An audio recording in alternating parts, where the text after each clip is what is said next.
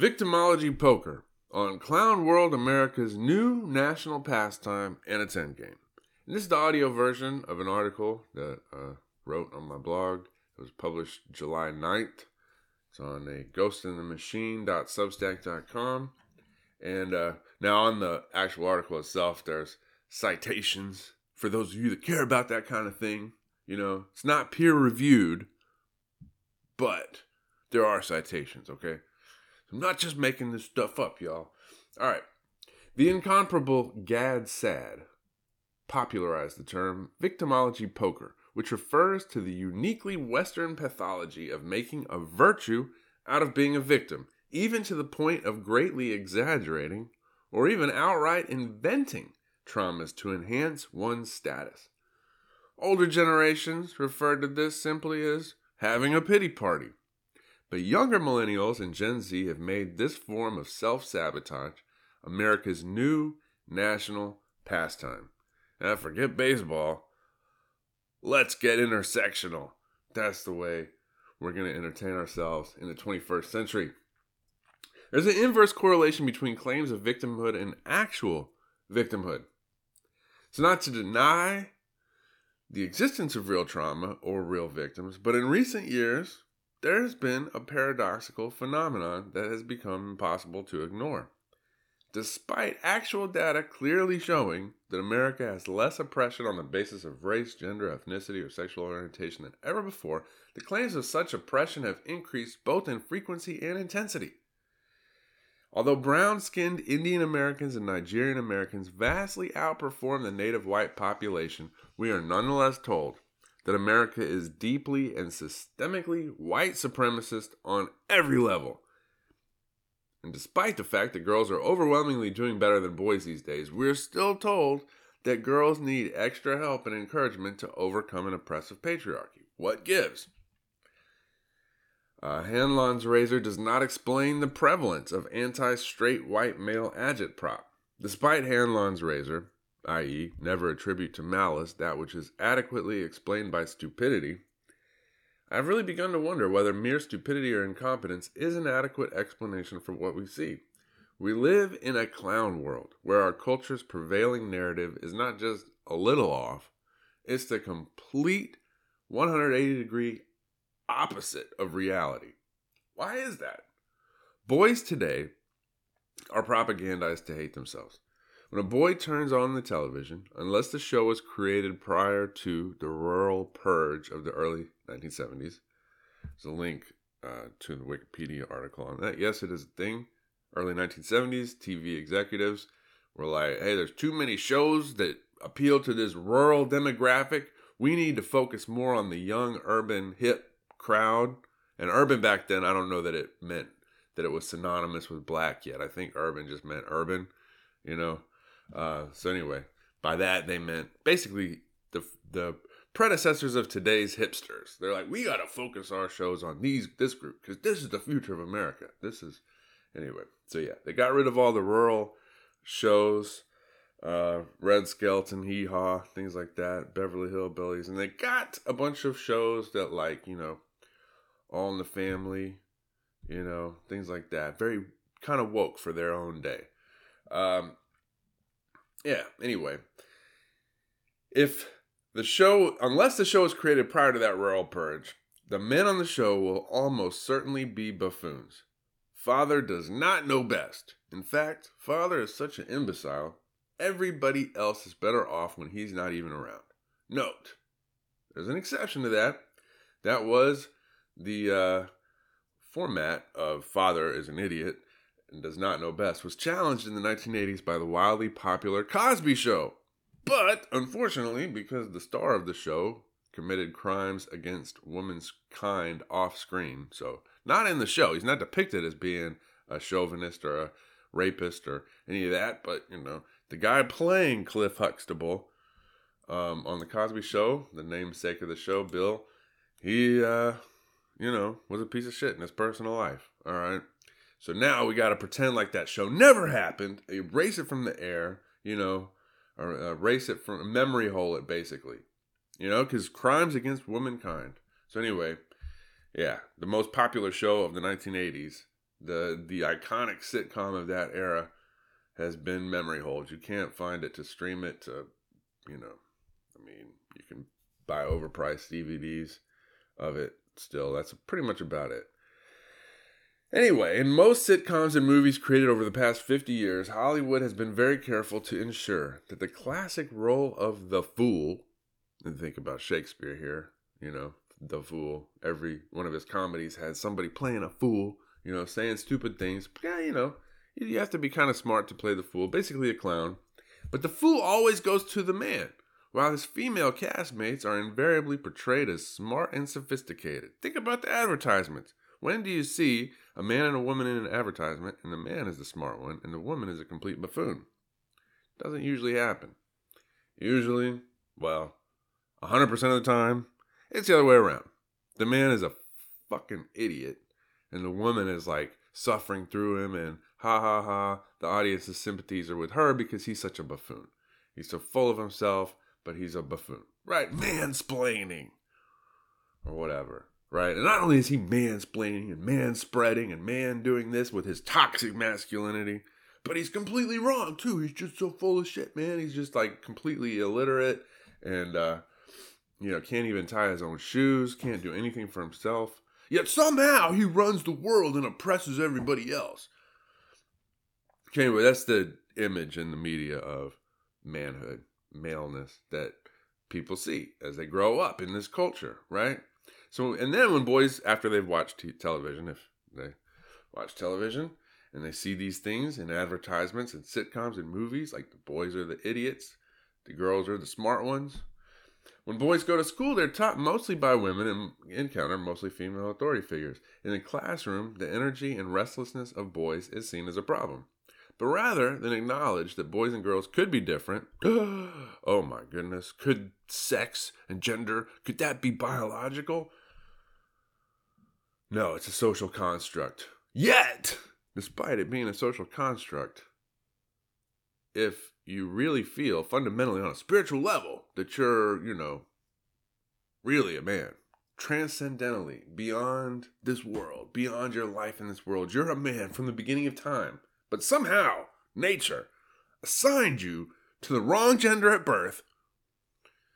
Well, you know, anyway, so we're not sure what a man or a woman is uh, nowadays.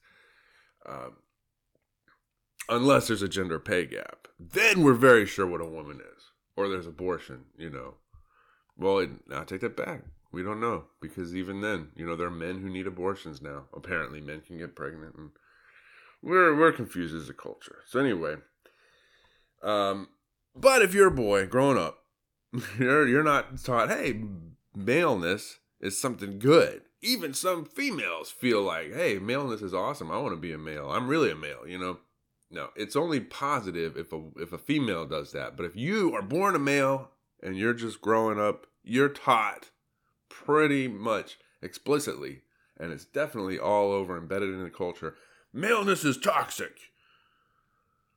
Uh, so anyway, the boys go to school. They have a lot of restless energy relative to the girls, and that's a problem. So rather than acknowledging, hey, maybe there's like differences in the genders and maybe boys and girls develop differently and should have some differences in their education, maybe more of a hands on learning style might be appropriate for boys. Nope, the female educators label the boys as troublemakers and encourage parents to medicate them into submission. Take your Adderall, take your ADD medicine, you know, or whatever. Um, under the oppressive rule of a safety first mindset, Teachers and administrators carefully limit opportunities at recess or gym class for the kind of rough and tumble play that boys crave. And when boys act up in class, rather than giving them more physical exercise to do, hey, that's something the Army figured out. It's how you get privates to pay attention in basic training. Just smoke the shit out of them, you know? Hey, you getting sleepy over there, private? Front leaning rest position, move. So, yeah, you know, you do physical exercise. That helps people stay focused. But instead of doing that, then then studies, the science, if you will, actually shows that yes, that helps improve outcomes, reduces misbehavior, reduces incidents of violence and so forth in schools by having more physical activity, especially for the boys. Instead of doing that, the boys are acting up. We're going to take away their recess. They withhold opportunities for physical exercise. If the boys have too much, and I'm talking especially as uh, young boys, you know, kindergarten, first grade, second grade, third grade, you know.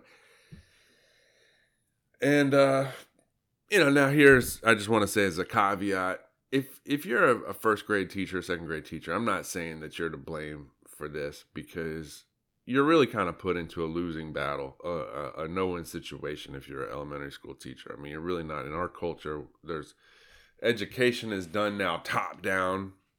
You know, even school boards of small municipalities, you see all the videos of them telling parents who are complaining about the curricula you know, your time is up. Uh, you will not sit here and, and criticize what we're doing. You know, there's lots of videos out there of school board members.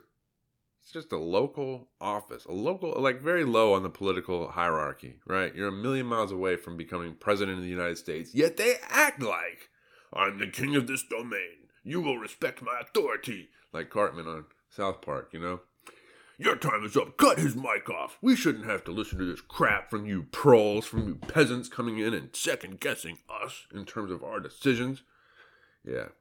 So, anyway, uh, education's done from the top down, and there's all these decrees about what we're going to teach and how we're going to teach it. And, you know, James Lindsay has done a good job of showing the influence of cultural Marxism on pedagogy or, you know, elementary and secondary education in our culture you know, the communists basically captured all the teachers' colleges, and you know, kind of like interestingly, if you read Animal Farm, um, early on in the book, there's this growing tension, if you remember, between Snowball the pig and Napoleon the pig, right? Napoleon being more modeled after Stalin, uh, Snowball being modeled after Trotsky. I guess it being a, a, parody of the Russian Revolution and its aftermath, right? And um, so anyway, Snowball's got all these things that he's doing with the current working animals, whereas Napoleon in that uh, story is focused. He he ignores a lot of that and is focused on the young. He says there's not much that can be done for people who are already, you know, grown up, but educating the young that's what I'm going to focus on. So he, you know, of course, trains up these dogs to become basically his attack dogs. You know, so it's kind of a communist ploy, a Stalinist ploy, but that's one that the Marxists in America. Um, basically used, and uh, they've become quite successful at it. So, anyway, there is a, basically a communist ideology that pervades elementary education in this culture. I mean, that informs a lot of it. And so, anyway, one of those things uh, seems to be, for whatever reason, boys bad, girls good, you know. And boys act up more. So anyway, when they they act up, it's like take away the recess, which doesn't make a lot of sense because, again, studies, the science, if you care about that kind of thing, show giving boys more physical activity leads to more attention, them paying better attention and engaging more in class and all that, right? Less misbehavior and so forth.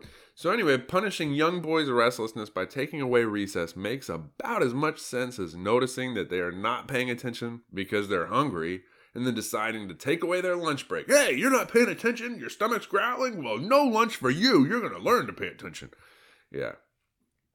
And despite the incontrovertible fact that males are more likely to get in trouble in school, get suspended from school, drop out of school, work in lower paid manual labor jobs that carry a greater risk of injury and death, get involved with the criminal justice system, abuse drugs and alcohol, end up homeless, be the victims of every category of violent crime except rape. So, yeah, rape is mostly done against girls, but all the other ones being the victim of murder, assault, robbery, you know. Uh, men are overwhelmingly, or males are overwhelmingly the victims of those crimes. They're much more likely to get murdered or badly beaten up, jumped, you know, all that sort of stuff, they're much more likely to be incarcerated than females, to end up on death row, to commit suicide, etc. All these sorts of outcomes that are negative that are more likely to happen to boys than to girls as they get older. And despite the incontrovertible fact that females are more likely to get better grades in school, finish high school, go to college, graduate college, get a job in their chosen field after college, etc., etc., Despite all that, and that's true today, whatever was true 50 years ago when your grandma was, you know, coming up is not true today for today's boys. All right. Despite all that, though, Today's boys are continuously assaulted with feminist agitprop. Males are oppressors. Females are oppressed. Masculinity is toxic. There's a glass ceiling for females, and males are privileged, so smash the patriarchy. As the ever insightful Substacker John Carter put it in a recent article on Postcards from Barsoom, people say they want their sons to succeed. And uh, that was the title of the article. They say they want their sons to succeed. Great article, great Substack. Um, but anyway, in spite of them saying they want their sons to succeed, they relentlessly undermine their sons' chances of success. Where propaganda and gaslighting fail, diversity, inclusion, and equity die, motherfucker. D I E. Die, you boys, you scum. Whenever the propaganda and gaslighting fail, the DIE mandates do the job. Wherever men outperform women, as in STEM fields or athletics, measures are taken to create positions for women, even if those positions are artificially subsidized by the profits produced by the men. Right? So whenever the boys are doing better than the girls in a few areas, and I, I think boys do do better, they do worse in grades, but do better on standardized tests overall. But they do worse on grades. And now, of course, they're trying to get a, get rid of standardized tests because it's white supremacist. You know, even though Asians do the best on standardized tests. But it's white supremacist and it's the patriarchy. You know, the boys do better than the girls on the standardized tests. We can't have that. That makes it looks like instead of teaching them, you know, in knowledge and instead of teaching them, you know, how to use the knowledge, how to reason with it, how to, you know, understand it, synthesize, analyze, all that. Instead of you teaching them critical thinking skills, we've just taught them a bunch of propaganda, and the girls are better at regurgitating it than the boys. That's why they get better grades. But the boys are doing better on the standardized test. We can't have that. We got to get rid of those things, right? So anyway, um, yeah, and then in STEM fields and athletics, boys do better than the girls. But you notice that's where we hear all about the gender pay gap. It's not fair. Why is it that female, you know, soccer players don't make as much as the male soccer players? Well, why is it that nobody fucking watches the female soccer players compete, whereas lots of people watch the male soccer players? Maybe not in America, but in foreign countries. And if you look at basketball, NBA versus WNBA, right? Larry David, the uh, comedian, once said, you know, what would you rather have? Five. Somebody just give you five dollars. Five dollars. Would you rather just get five dollars, or would you rather your city's WNBA team win a championship? Well, know, judging from the response that it got, most people would rather take the $5. And few people even knew what their city's WNBA team was even called. They're like, oh, we have one? I didn't know we had one, you know? Yeah, nobody gives a shit about the WNBA. And in fact, if they, you know, think that they're so good that they should earn the same as the men, then they should do the same work, right? Equal pay for equal work. Just compete in the fucking NBA. Just eliminate the WNBA put the women, see if they can make it in the NBA, and if they can't, which they can't, then that's it, right? But no, we got to have you know these artificial subsidies, right? So like Title IX. Oh boy, that's been a, done a number on college athletics because for every male scholarship you have for athletics, you have to have a female scholarship for athletics, right? And so, what two programs make the money for college athletics departments? Men's football, well, there's no women's football. Men's football and men's basketball. Two men's sports make all the money, pretty much, at most of these schools. You know, maybe baseball, men's baseball, but definitely it's more so football and and uh, basketball. But rather than giving, we got to take away some of the scholarships from the football team and from the basketball team, from the men's basketball team, to give scholarships to girls in sports that nobody gives a shit about, nobody watches. Why? Equity, fool. So, anyway, the men have to subsidize the women in their money losing sports. Of course, however, whenever the women outperform the men, you notice we don't do that. The chips are just allowed to fall where they may, and the women are left free to enjoy the spoils of victory all by themselves yeah, the only way a man can get in on the action in uh, the areas where the women do better are by identifying as a woman. Be a say you're a woman, and then you can become, you know, a female athlete and take advantage of those scholarships or whatever. Yeah. So anyway, where there are programs, um, you know, basically women do better, particularly there's a gender pay gap going the other way for women in areas of harlotry because women are naturally better at whoring than men are. Sorry, it's just a fact. Um, yeah, it's the world's oldest profession, women have basically cornered the market. I mean, compared to the average, you know, female hooker, the average gigolo just doesn't make as much money, you know? The average female stripper makes a whole lot more money than the average male stripper. And the average, you know, HR person, probably the worst form of harlotry of all, you know, is typically a woman, right? Women dominate HR and education and nursing and so forth. And where are the affirmative action points given to male applicants in those fields? No, they were just like, well, whatever. Women dominate there. Hey, that's awesome. No need to shake things up there. If it ain't broke, don't fix it. Hey, if the women are beating the men, that's what we want.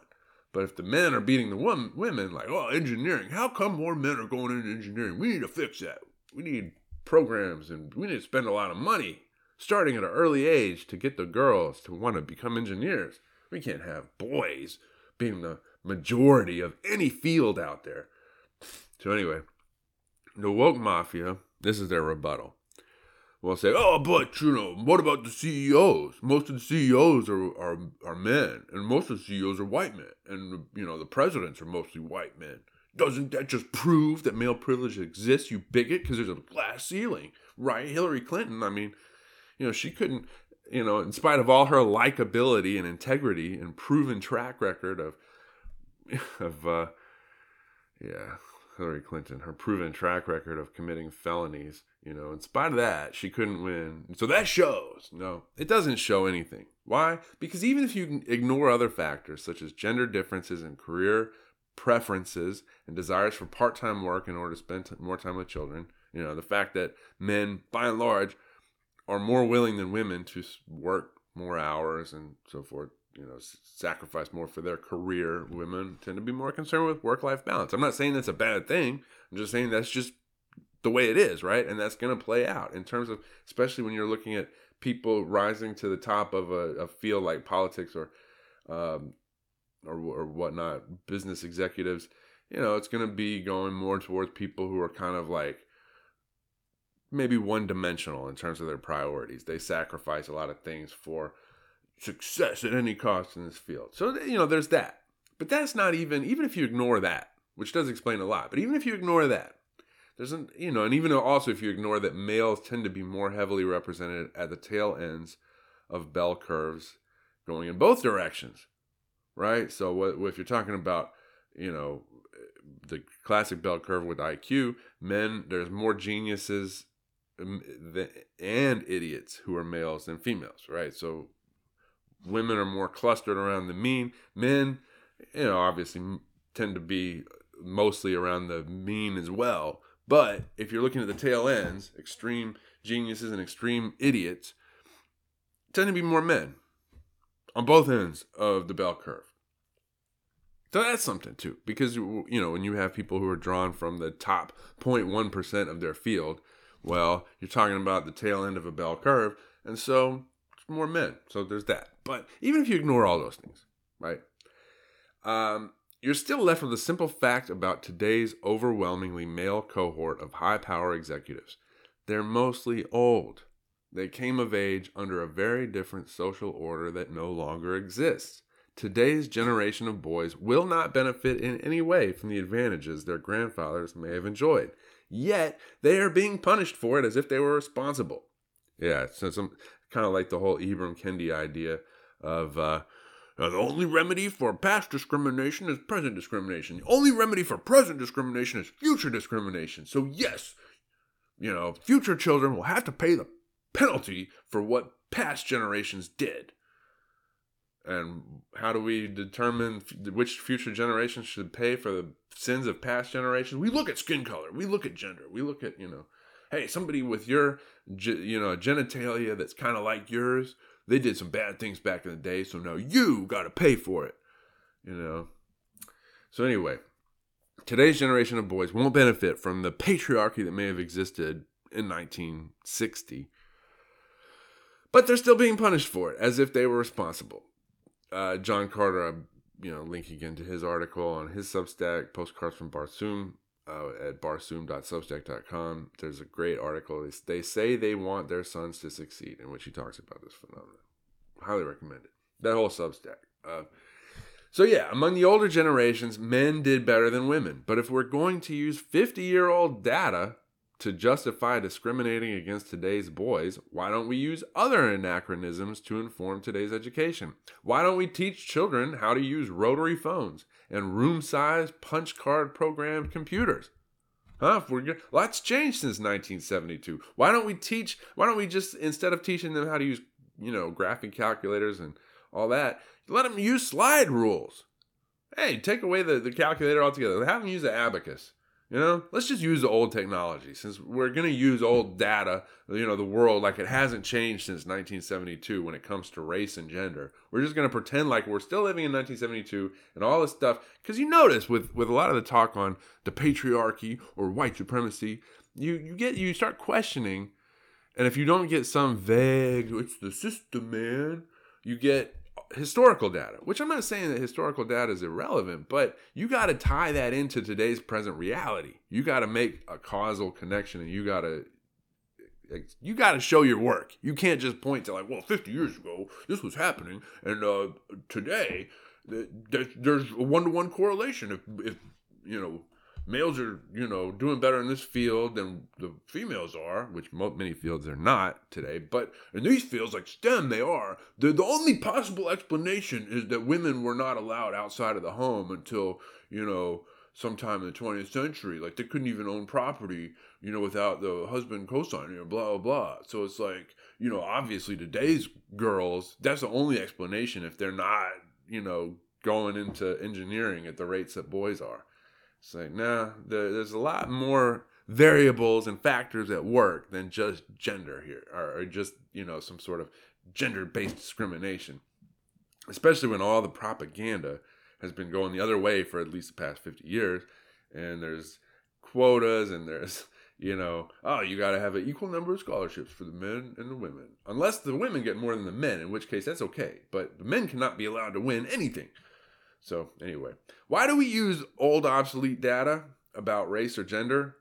Ah, maybe because using obsolete information to inform today's culture wars is useful to someone. Now, that's a question to ask. Who might it be useful to to keep acting like, you know, the the reality when it comes to race and gender in America is uh, the same as it was in 1972. So basically, whatever was true then must be true now, and we need to uh, keep uh, the boys of today, especially white boys of today, need to pay for, you know, these things that were going on in 1972. Full stop. Or in the case of race, 1962. Um, and if you're a white male, you're double plus ungood. Yeah, here's a bit a new speak from 1984. You're not just bad, you're ungood. And in fact, if you're white male, you're double plus ungood. To keep this article from getting too long, I'll save the part about anti white racism, a la the quack Dr. Ibram X. Kendi, for a separate article, but suffice it to say, if being male is bad by itself, being a white male is twice as evil. Nay, white manhood is evil squared, evil raised to the tenth power. Real instances of white against black racism are increasingly rare, but whenever they occur, they are broadcast as a leading story 24 7 for weeks. As if, you know, it's like, this is the norm. You know, even though if you really count, you can count on probably one hand the number of these stories that make that actually occur. You know, glaring instances of white racism. You know, causing black, you know, crimes against hate crimes against blacks. It's pretty rare.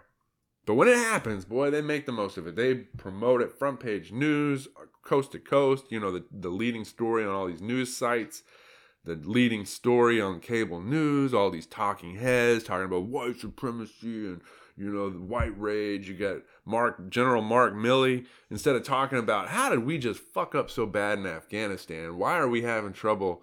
You know, why is our intelligence so bad? Why is our you know leadership so bad? Instead of talking about any of that stuff, Let's talk about understanding white rage and domestic extremism a la only on the right, only among whites, you know. So we're not going to talk about really black Hebrew Israelites, you know. No, we need to talk about white rage because they're the enemy. So, anyway, if there's a story where a white person commits a hate crime against a black person, you hear all about it. But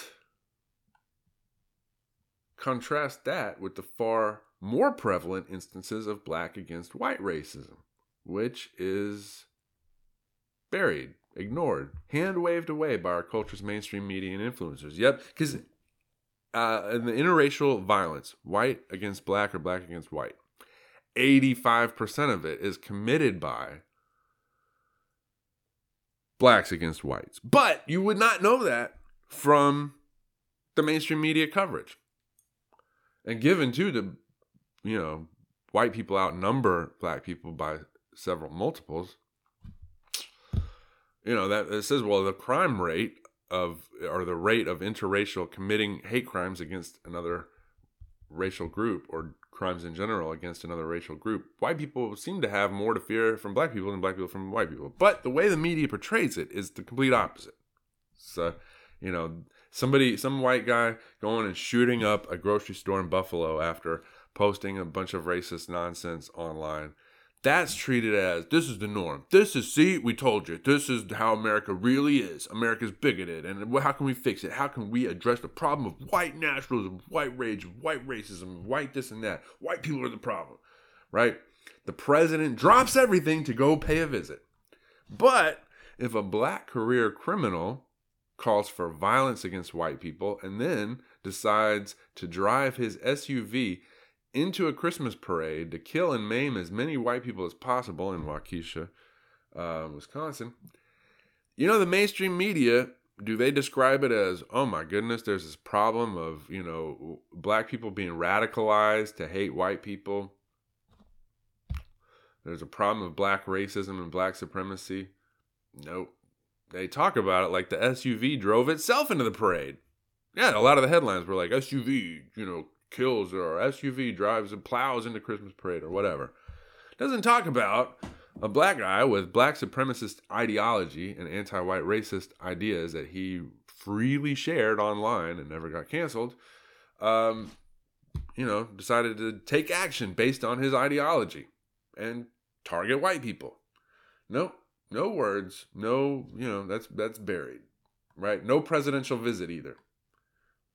Um, so anyway, as I said, I'll write a separate article about this phenomenon of anti-white racism. But for now, let me just ask: Why do we say their names and encourage fiery but mostly peaceful protests for George Floyd and Breonna Taylor, but not for Tony Timpa or Duncan Lemp? Uh, maybe you haven't heard of those two, but um, check them out: Tony Timpa or Duncan Lemp. Just two, but there are many others. In fact, majority of people killed by police, um, or, or I should say the group that had the the demographic that has more people killed by police than any other is white, white males specifically, but whites in general. Much, I mean, I'll, I'll, quite a bit more than blacks, but you don't ever hear about it, and so it makes it seem like the police are only targeting black people. It makes it seem like, oh, it is very racist. How come the police never kill white people? They just kill black people. No, they actually kill more black white people than black people, and um, yeah, people will say, well, but as a percentage of the population, it's disproportionate. Yeah, but uh, what about crime rates? What about living in high crime neighborhoods? What about living in, you know, areas where there's more violent crime happening and uh, the fact that, you know, there's a demographic that's 13% of the population but commits over 50% over 50% of the murders, right? So are they going to have more police interaction? So you got to look at that based on incidents of police interaction, which group gets killed most frequently by police, and you'll find it's actually white people. So, that whole um, narrative is a lie, basically. BLM stands for bullshitters, liars, and manipulators, or burn, loot, mur- murder, or uh, you know, whatever. Black leftist Marxism. I don't know. Take your pick. The, it just showed though that the the you know there's a lot of money to be made in nonprofit activism. What a surprise that their, you know, Marxist co-founders went on to become multimillionaire real estate tycoons based on their uh, selfless work for which they were highly paid by BLM. So anyway, how does a male, especially a white male, succeed in 21st century America? Um, By playing victimology poker, of course. The way victimology poker works is this your hand improves with each intersectional trait that takes you away from being a straight, white, cis, heteronormative male, aka an oppressor, and closer to being a gay, black, non binary, trans female, aka a perfect angel of a victim. If you're a straight white male, your victimology poker hand goes something like this a two of clubs, a three of hearts, a five of diamonds, a seven of spades, and. And you do not get a fifth card because you're already so privileged, you evil oppressor. You get four cards and it's shit. No matches, no pairs, no straights, no flushes, nothing. So unless you come from money, i.e., you're part of the elite class running this clown show, you're screwed because you'll lose every hand where victimology poker is being played. Now, of course, I want to just point out rich white people are still doing very well. And somehow, rich white people have convinced minorities, especially black people, that they, the rich white people, who go to Ivy League institutions and write, you know, for like the biggest, you know, legacy media outlets on the planet, uh, that hold positions of power and influence in government and in corporate America and the financial sector. They've somehow, as a group, these rich white people have convinced black people that they, the rich white people, are on their side. We're good allies of you guys. But it's these evil white people that, you know, live in the trailer parks. They're the enemy. They're the ones holding you down. It's Joe the plumber. He's a he's an evil bigot. He's the one holding you down, doing his plumbing. You know, asking a question of the president. Just because the president is black, he would criticize him. And he's a plumber. That just shows he's part of the enemy class, right? So somehow, if you're working class white, you're the one oppressing working class blacks. Or better yet, oppressing Ivy League educated NGO um, leadership role having black people. You're the oppressor if you're a uh, regular blue collar white person. So anyway, if you're um, straight white male, your victimology poker hand is crap. You, you know, you're gonna lose every hand that's played. And here's the thing. Um, Victimology poker is the name of the game in corporate America, academia, government, politics, mass media, entertainment, big tech, banking, etc. They've gone from calling it affirmative action to calling it equity, as in diversity, equity, and inclusion mandates, to now it's going to be ESG scores. So, yeah, if you want a good ESG score, better show the diversity in your ranks. And by diversity, we mean everybody but straight white males. So, anyway, you'll essentially, if you're a straight white male, need to find a productive job to do, like plumbing or bricklaying, which will have high social utility but relatively low status and pay. Of course, this is unless you're rich. If you come from money, then of course you can be like Justin Trudeau in Canada, and you know you're the ally, you're the one, you're the good guy, you're helping everybody out who's oppressed, even though you're rich and powerful. You're you're an ally. The whole system's corrupt, and you lead the system, but you're an ally. But the person being crushed under the system, who's committing suicide, you know, getting addicted to opioids, out of work, you know, struggling in the heartland of America, that you know broke ass white person, they're the enemy. So anyway, if you become um, so there's that. You're straight white cis male. Fuck you. But if you're gay, or better yet, trans, then you get to join the Alphabet Pride commissars and your hand immediately increases in value. Being trans is an ace, and being female is another ace. Hey, the science has decreed that trans women are women, full stop. So you just went from having a hand of straight garbage to a pair of aces just by identifying as trans. How marvelous. And if you're a trans female lesbian, because you still like the ladies, you get another ace. And if your girlfriend is also trans female, you get still another ace. So you get four aces. Boom, beat that, suckers. And if you're a trans female lesbian, oh, I'm sorry, I just read that. Other intersectional identities get varying points. Being Hispanic is tricky because if Hispanic's on the political right and believes in traditional gender norms, he or she is white, such as Ted Cruz or Marco Rubio, or even Maya Flores uh, out of Texas. Yep, she's white adjacent, white supremacist, even though she's brown skinned. But if Hispanic is on the political left and is a true believer in the state sponsored religion of wokeism with all its gobbledygook about gender, then that Hispanic is a person of color, e.g., AOC. Now, why is AOC considered a POC but Marco Rubio is not? It's the magic of wokeism. Anyway, being Hispanic and woke gets you a pair of kings, but being Hispanic and MAGA gets you kicked out of the game. Being Asian is like having a pair of jacks. In a contest with a straight white male, and here we're still using the poker analogy, victimology poker. In a contest with a straight white male, you win. You got a pair of jacks, the straight white male has nothing. But in any contest with a black person, you lose. That's why hashtag stop Asian hate applies only when Asians are attacked by white criminals, but not when they're attacked by black criminals, even though blacks commit far more anti Asian hate crimes than whites. That's just a fact. They do. Most of the, and by they, I'm not saying, again, a, a minority of black people are criminals. So I'm not wanting to imply that black people, you know, are, are, are a criminal class as a whole, but these are the numbers. All right, more of the anti-Asian hate crimes are committed by black people than by white people, even though black people are a much smaller demographic. So why is that? And yet, white people get blamed for it. Um, that's why it's okay for colleges to discriminate against Asians in admissions because it helps less qualified black applicants. So yeah, Harvard's got too many Asians. We got to discriminate against Asians to help the blacks out, right? Because stay woke, y'all. Now, here's the best hand you can have. If you are a black trans female lesbian with Down syndrome, someone like Ibram X. Kendi, you basically have a royal flush. Because Ibram X. Kendi, I mean, that's why that quack Dr. Kendi gets highly paid and heavily promoted by the ruling class to spout her moronic garbage.